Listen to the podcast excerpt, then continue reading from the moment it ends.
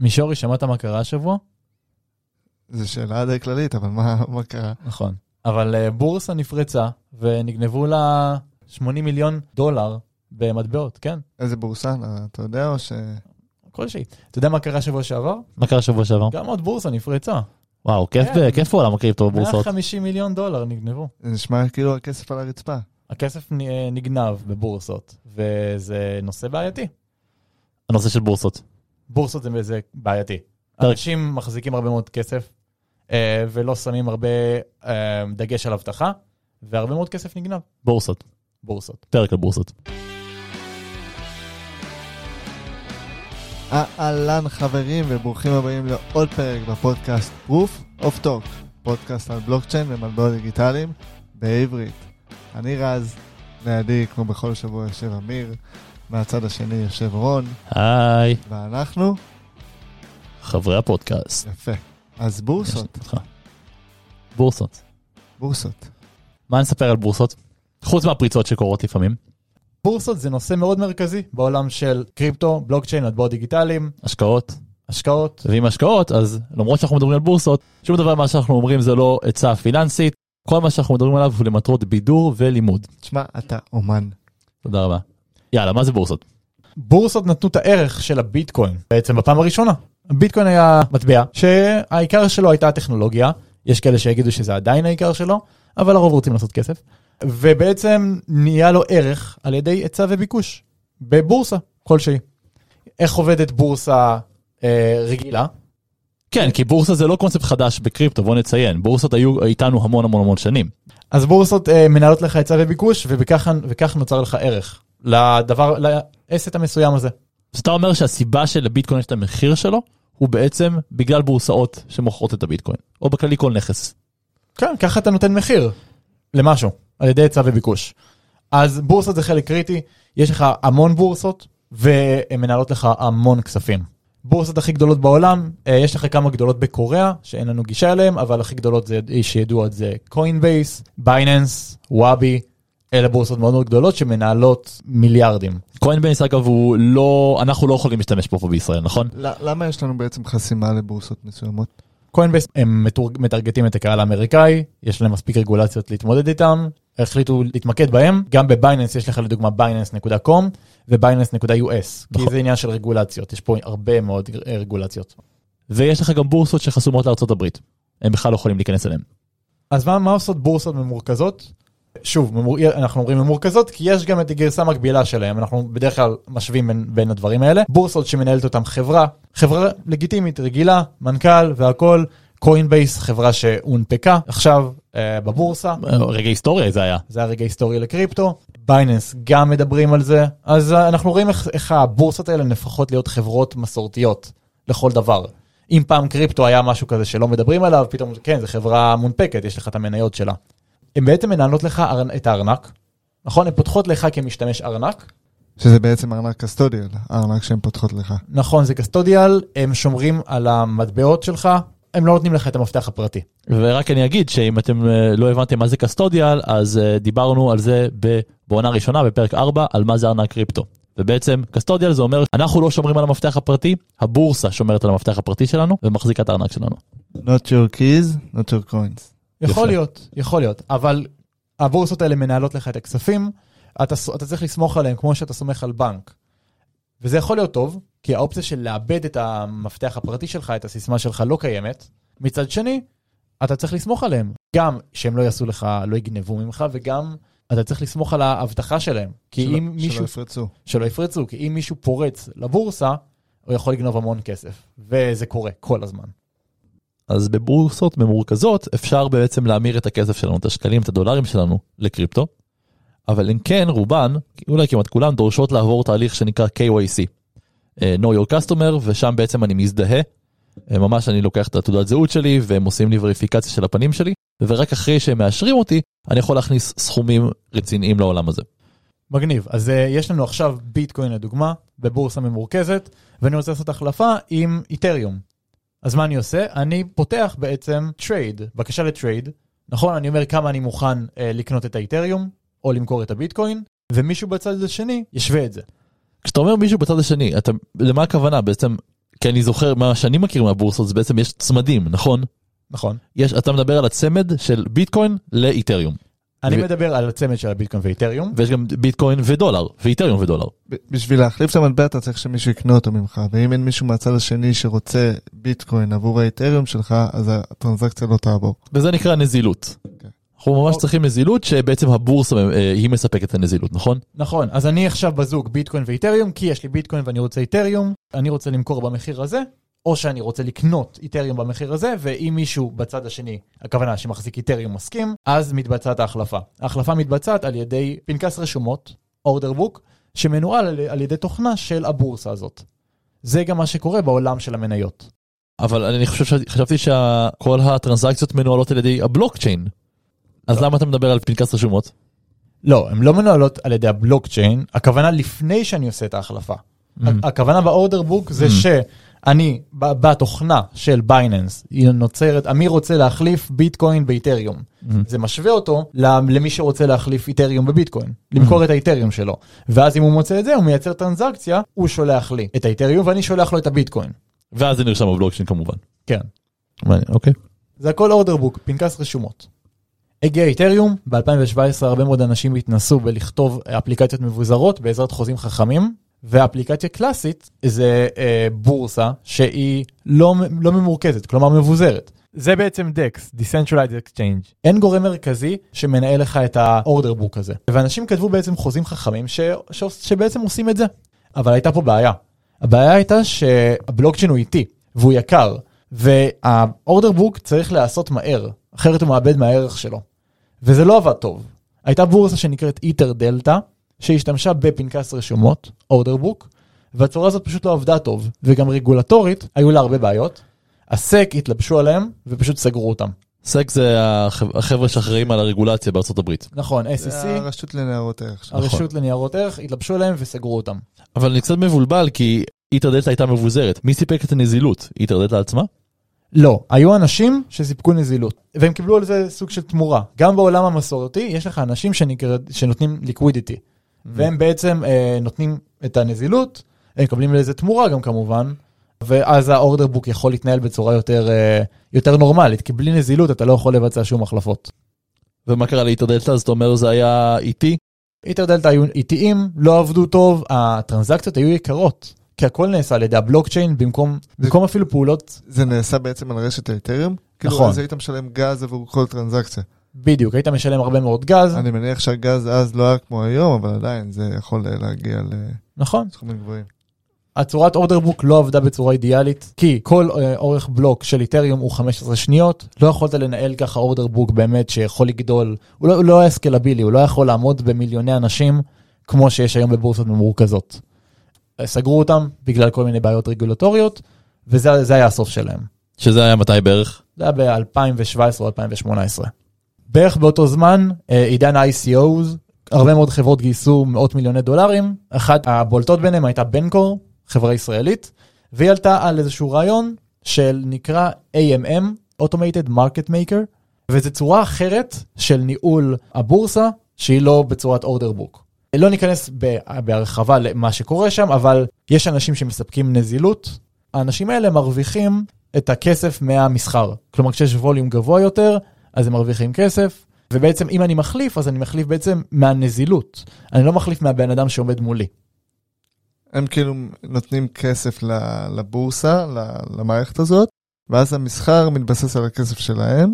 בדיוק. זה נעשה בצורה אוטומטית, בגלל זה קוראים לזה Automated Market Maker. הוא עושה שוק בצורה אוטומטית. זה, סוג של staking, לא? שאני לוקח את הכסף שלי, שם אותו בצד, נועל אותו, ואז uh, הבורסה עצמה יכולה לעשות בו, לסחור בו. זה לגמרי staking. אוקיי. זה, כן, זה פורם של staking, חשוב להגיד שהאנשים האלה שמביאים, מספקים נזילות, הם נקראים LPs, Liquidity Providers, והם מספקים נזילות לצמדים.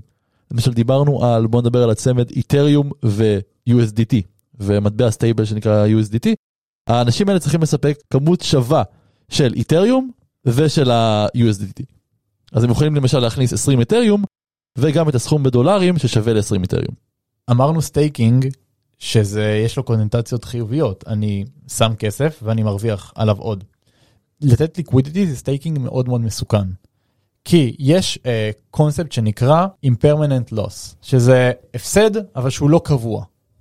הוא יכול לבלבל הרבה מאוד אנשים. הרבה מאוד אנשים מכניסים, אומרים, אני אתן liquidity, אני ארוויח הרבה מאוד כסף, כי אני מאמין שלזוג הזה יהיה הרבה, אז לזוג הכוונה, USDC לדוגמה, USDT ואיתריום, יהיה הרבה מאוד ווליום בעתיד, ואז אני ארוויח חלק מהמסחר הזה אליי, ככה אני בעצם ארוויח כסף. אבל אתה יכול להפסיד כסף. אתן דוגמה. נגיד אני שם 20 דולר של איתריום ו-20 דולר של USDT, ואיתריום עכשיו שווה 100 דולר. זאת אומרת שבעצם שמתי כמה? שמתי איתריום חלקי 5, 0.2. אוקיי, שמתי 20 USDT ו-0.2 איתריום. עכשיו איתריום מחר החליט לקפוץ פי 10, ואני ארצה להוציא את הכסף שלי. אני עדיין אקבל את אותו יחס. כלומר שאני עדיין אקבל איתריום בשווי 20 דולר. שזה כבר פחות ממה שהיה פעם. כי אם פעם היה לי בעצם 0.2, נכון? כי זה החמישית. עכשיו כמה הוא עלה? אמרנו שהוא עלה פי 10? כן. אז עכשיו זה שווה 0.02. אז זה מאוד מסוכן. הסיבה היחידה למה אני צריך לעשות את זה, זה אם אני מוצא איזשהו זוג בהתחלה שלו, אחרי בעצם מטבע חדש, ואני מוצא איזה זוג שאני מאמין, יש לי הרגישה שהוא יהיה מטורף.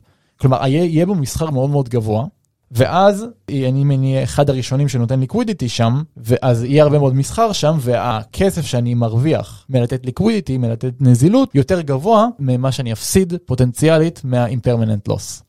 מעניין. מבלבל. קצת מבלבל, אבל אני חושב שהבנתי. impermanent loss זה נושא לא קל להבנה, כן. להרבה מאוד אנשים, אה, שווה, שווה לקרוא עליו. אני אקרא אבל- בבית. ואם תרצו נעשה פרק עליו. אם תרצו תגידו בתגובות. Automated Market Makers לא באים להגן עליך מ permanent loss, זה משהו שהוא ידוע, מנסים לשפר את זה, דווקא הפרוטוקולים עצמם. אני, אני עכשיו מקים חברה, פרוטוקול כלשהו, ואני רוצה שיהיה נזילות שם, כדי שיסחרו בו, אז אני אציע איזה תוכנית של liquidity mining. זה תמריץ. תמריץ. אני זה שאציע את התוכנית של ה-liquidity mining. אני אגיד, אתם תנעלו אצלי את הטוקנים של ה-LPs, ועל כל זמן ש... שזה שם אני אתן לכם 20 מהמטבעות שלי. ואז אני רואה, אוקיי, אני מרוויח פה הרבה יחסית, זה כנראה אני ארוויח יותר ממה שאני אפסיד מה-liquidity mining. תחום סופר מעניין, אה, סופר מורכב. בעצם, אה, הזכרת את בנקור, הם היו הראשונים שעשו את זה? בנקור הם אלה שעלו על ה... בעצם הגו את הקונספט של אה, Automated Market Maker. ו- ואיפה הם היום? הם קיימים, היא חברה ישראלית עם הרבה מאוד עובדים, אה, כן, הם- הרבה מאוד אנשים משתמשים בהם, האם הם הראשון, מקום ראשון ב-Automated Market Maker? הם לא. אה, אין מה לעשות, סורי מי שמבנקור שומע, אבל יוניסוואפ. יוניסוואפ, נכון. אז- שמענו את השם הזה בעבר. אז בוא נדבר על יוניסוואפ ו- ומה קרה שם באמת. יוניסוואפ התחיל אה, מרעיון של בחור בשם היידן. היידן למד הנדסת מכונות, בכלל לא ידע לתכנת, אה, והוא ראה את הרעיון של ה-AMMs והוא אמר, אפשר לעשות את זה הרבה יותר טוב.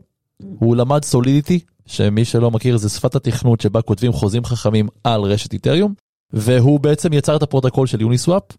גייס סכום יחסית קטן בהתחלה, ועם הזמן הצליח לגייס עוד ועוד. האמת שהוא קיבל כסף מה foundation של איתריום, כדי לעזור לו לבחון ולבדוק ממש את הקוד נגד באגים, אז איתריום עזרו לו לפתח את זה. עכשיו זה כרגע ה-Decentralized Exchange הכי גדול בעולם. Uniswap הם שם דבר בעולם של הקריפטו, אין מי שלא נכנס ל Web 3 וכאילו פשוט שומע על Uniswap. ב-2020 שכל DeFi התחיל, הם לגמרי עלו ופתאום דיברנו בפרק בעונה הקודמת על איך עושים מחקר שוק ואם נכנסים בעצם ל CoinMarketCap ומסתכלים על ה markets, כלומר רואים איפה, איפה יש הכי הרבה החלפות, אז פעם בטופ היו רק הבורסות הממורכזות, אבל יוניסוואפ הגיעו ופשוט לגמרי צברו עוד ועוד ווליום ונהיו ממש בורסה שמתחרה בווליום שלה, ווליום זה כמות מסחר, אם לא אמרתי את זה, ממש התחרו בוולי, בבורסות ממורכזות. זה פתח עולם שלם שאמרו אוקיי הדבר הזה עובד. כי עד עכשיו באמת כאילו בנקור היו והיה בסדר, לא תפס בצורה עולמית ואיטר אה, דלתא בכלל לא. פדיחות, אז אה, הם בעצם אה, הביאו את זה לעולם. זה פרץ למיינסטרים של עולם הקריפטו. כן, הטרנזקציות שם הם על רשת האיתריום, ועל רשת האיתריום כל טרנזקציה זה בעצם אתה משלם גז. אז השאלה שלי אם על כל טרנזקציה שאתה מבצע בבורסה מבוזרת, אתה צריך לשלם גז עכשיו. חד משמעית. בגלל זה זה גם הרבה יותר יקר. גז מאוד מאוד גבוה. אז, אז איך, איך אתה מסביר את זה בעצם שהווליום שם עולה ועולה ועולה ויש יותר מסחר ב- בבורסות האלה? אתה משלם פיז שהם הרבה יותר גבוהים מבורסות ממורכזות. זה הפיז הרבה יותר גבוה, והסיבה שיש שם הרבה מאוד מסחר, זה כי יש שם הרבה יותר מטבעות. אם אני עכשיו מייצר מטבע, ואני רוצה להגיע לבייננס, אני לא יכול לעשות את זה, אני צריך לדבר איתם, וכולם רוצים להיכנס לשם, וזה סיפור. יש מה שנקרא תכונה של בלוקצ'יין שנקראת permissionless. אני לא צריך לבקש את הרשות מאף אחד. בבורסת ממורכזת אני חייב, אני לא יכול לשים את המטבע שלי סתם ככה. זה תהליך. ביוניסוואפ, אם אני מוציא מטבע, הוא יכול להיסחר כבר. בין אם זה מטבע אמין ובין אם זה שיט קוין כזה או אחר. אה, לא משנה. אה, אם אני מוציא מטבע שהוא עומד בתקן שנקרא ERC 20, שזה אומר טוקן על איתריום, הוא יכול להיסחר ביוניסוואפ, בלי לשאול אף אחד. ואיך אני עושה את זה בעצם? איך אני מעלה מטבע ליוניסוואפ? אני זה שמחליט את המחיר של המטבע בפעם הראשונה, והשוק הולך להחליט האם צדקתי או האם לא צדקתי.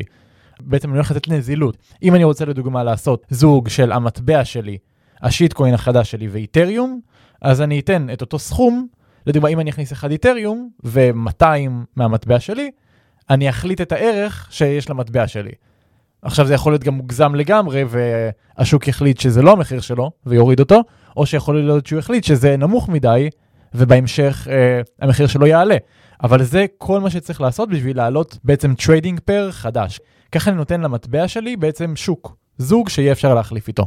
וזה הסיבה למה יש שם מסחר גבוה. וגם הרבה מאוד אנשים, לדוגמה, מחפשים את המטבעות הקטנים האלה, שכמובן הן לא נמצאות בבור, בבורסות הממרכזות, וקונים אותם דרך יוניסוואפ. אז, אז יש בזה גם המון סיכון, אבל גם המון אפשרות לרווחים. high risk high reward. בדרך כלל אם המטבע, לא תמיד, אבל הרבה פעמים אם המטבע כבר בבורסה ממורכזת, זה אומר שהוא כבר היה לו את כן. הפאמפ הזה, הוא כבר הרבה אנשים מכירים אותו, הוא נחשף להרבה מאוד אנשים. הרבה מאוד אנשים אוהבים למצוא כאילו יהלומים קטנים כאלה, שאולי בעתיד יהיו משהו גדול.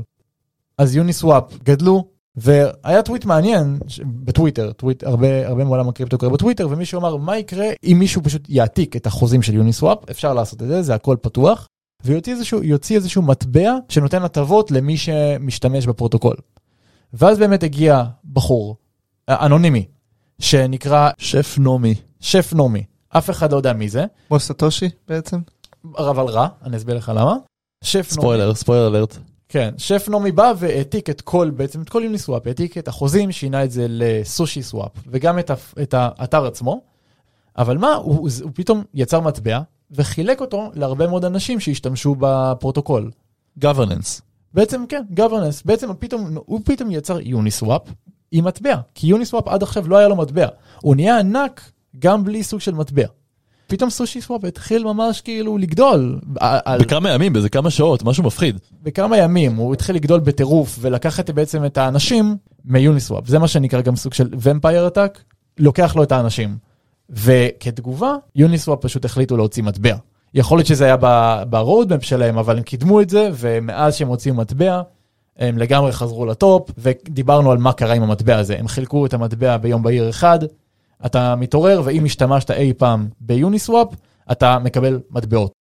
אם עשית פעולה פשוטה של החלפה, לפחות אחת אתה מקבל, אז היה באזור ה-400 מטבעות של יוניסוואפ. אם עשית פעולה מורכבת יותר, כמו שדיברנו על זה, נקרא- לספק אה, נזילות? לספק נזילות, לא דיברנו על זה בעונה הקודמת, אבל זה הפעולה המורכבת יותר שאמרנו, לספק נזילות איפשהו אתה מקבל הרבה יותר. אז אנשים הרוויחו סוג של מיליונים. וואלה. רק כן. מהאיירדרופ של המטבעות שניסו. נכון. מה קרה לסושי סוואפ בזמן הזה? שף נעמי החליט שיש לו יותר מדי כסף בידיים, והוא נעלם וגנב הרבה מאוד כסף. בשלב מסוים הוא התחרט, כי הוא נבהל מכל מה שקורה פה, והוא החזיר הרבה מאוד כסף, סגרו איתו איזה סוג של עסקה, הוא כבר נעלם מכל התחום, וסושי סוואפ קיים ומתחרה של יוניסוואפ ומנוהל על ידי סוג של אנשים לגיטימיים וגייסו כסף וקנו את הדומיין sushi.com, מנסים להתחרות. SushiSwap פשוט לקחו הכל open source, פשוט עשו fork, לקחו את הקוד והוסיפו מטבע. אה, יש את הבורסה השלישית שלנו שנקראת PancakeSwap. מאוד אוהבים את ה swap שם בסוף. ומה זה PancakeSwap? PancakeSwap הוקם על ידי ארבעה חבר'ה אנונימיים, והם אמרו אנחנו נעשה את מה ש Uniswap עושה ברשת איתריום, אנחנו פשוט נעשה אותה ברשת של בייננס. הרי דיברנו על זה שלבייננס יש רשת משלה, שהיא בעצם העתק של איתריום, אבל יותר ממורכזת ולכן יותר מהירה. והם ראו פשוט פוטנציאל. אז הם לקחו את הקוד, העתיקו אותו, למען האמת אפילו אפשר לראות references לקוד של Uniswap בתוך הקוד של PancakeSwap. והם קיבלו אה, מלגה מבייננס כדי להמשיך לפתח. רגע, אבל זה מבוזר או זה מרוכז? כי הבורסה של בייננס היא מרוכזת, אז השאלה אם גם ה PancakeSwap הזה שהוא על הרשת של בייננס הוא מבוזר או ממורכז. יש הבדל בין הבורסה של בייננס לרשת של בייננס. יש, בייננס הם חברה ענקית, יש להם גם בורסה ממורכזת, ככה הם התחילו, הם התקדמו ל- להעתיק את איתריום, את הבלוקצ'יין, ולייצר את מה שנקרא Binance Smart Chain. אוקיי, אז יש הבדל בין הבורסה. רון מדבר עכשיו על בעצם הבלוקצ'יין, Binance Smart Chain. אז, נכון. אז זה מבוזר בשורה התחתונה. לתשובה של, לשאלה שלך התשובה היא מבוזר, כן. ומה שאמרנו שבאיתריום, ב Uniswap מאפשר מסחר של מטבעות של ERC 20, בבייננס מתאפשר מסחר של מטבעות מסוג BEP 20. דומה ל-ERC 20, סוג של תקן, שאם אני עכשיו מוציא מטבע של BEP 20, אני אוטומטית יכול לסחור אותו ב PancakeSwap. ושם ה fees, דיברנו על ה fees שהיה ב Uniswap, הרבה יותר נמוכים, שוב בגלל שהרשת של בייננס ממורכזת ולכן יש פחות גז לשלם עליו. נכון. אבל מה למדנו מ PancakeSwap? למדנו שהעולם מגניב שזה מבוזר והכל, אבל הרבה מאוד לא אכפת להם. לא אכפת להם ואנשים משתמשים, יש המון משתמשים ל PancakeSwap עכשיו. ה volume שם גבוה כאילו? volume שם גבוה, היה תקופות שה volume עקף את Uniswap. בשבוע, בחודשים הראשונים עקף את Uniswap. PancakeSwap נותן לך גישה ל- לאנשים שלא רוצים להוציא מאות דולרים על עמלות בין כל החלפת מטבע, וזה בסדר. אפילו חשוב כי מי האנשים שיש להם כמה מאות דולרים להוציא על כל החלפה או אנשים עם כסף או early adopters של איתריום שכזה הצליחו לקנות אותו במחיר מאוד מאוד נמוך. לא כולם גם- יכולים להיכנס למשחק. שזה גם אנשים עם המון כסף. כלומר, זה- כן. לא, נכון בסופו של יום זה אין אין גישה לבן אדם הפשוט ו PancakeSwap פותח את זה. אני עכשיו יכול לשחק עם דברים של DeFi דברים שלא יכולתי אם לא היה לי את הכסף עכשיו לעשות החלפות ב-200 דולר. פתאום אתה נכנס ל PancakeSwap ואתה מחליף מטבע במטבע ועולה לך כאילו, לא יודע, 10 סנט, וזה שונה ממאות דולרים, אז יש בזה משהו נחמד. אתה אמרת שה fees ב PancakeSwap אה, נמוכים, אבל בעצם המטבעות שיש ב PancakeSwap והמטבעות שיש ב Uniswap, הם לא יהיו אותם מטבעות כי זה בעצם שתי רשתות שונות. יש, יש פרוטוקולים שמעלים את המטבעות שלהם לכמה רשתות. בסופו של דבר גם העתיד הולך להיות כזה שהוא, שאם יש לך פרוטוקול מסוים, אתה תעלה אותו לאיתריום, אתה תעלה אותו לבייננס ולכל כאילו מה זה יהיה שמעניין. גם- זה גם על ERC20 וגם על BEP20. ובבורסות המבוזרות האלה, ב PancakeSwap, Uniswap וכל הסוואפים למיניהם, צריך לעשות את ה-KYC שדיברנו עליו בבורסה, נגיד בבייננס, או ששם זה יותר אנונימי?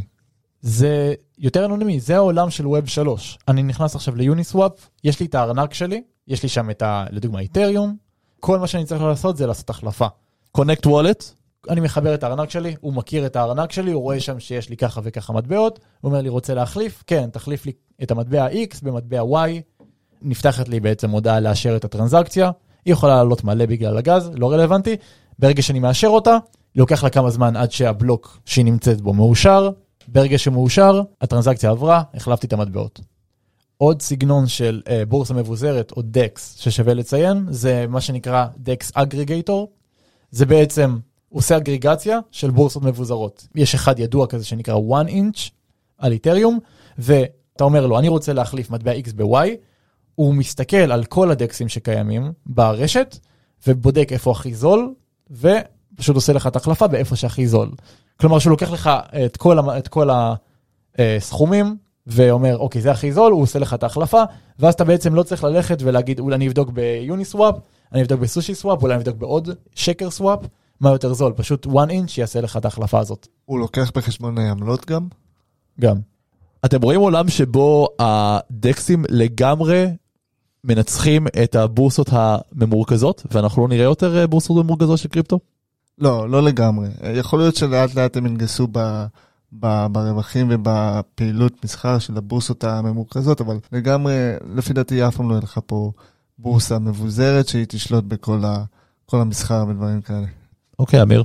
זו שאלה של כמה לאנשים יהיה קל להיכנס לעולם הווב 3. זה דורש, זה דורש מהם הרבה יותר הבנה ועבודה. הם מנהלים את הכסף שלהם, הם צריכים להוריד ארנק, אה, שבעצם מנהלים את המפתח הפרטי שלו.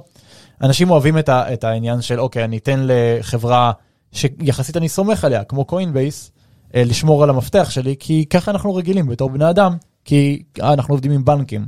אנחנו נותנים למישהו שאנחנו סומכים עליו לשמור על הכסף שלנו.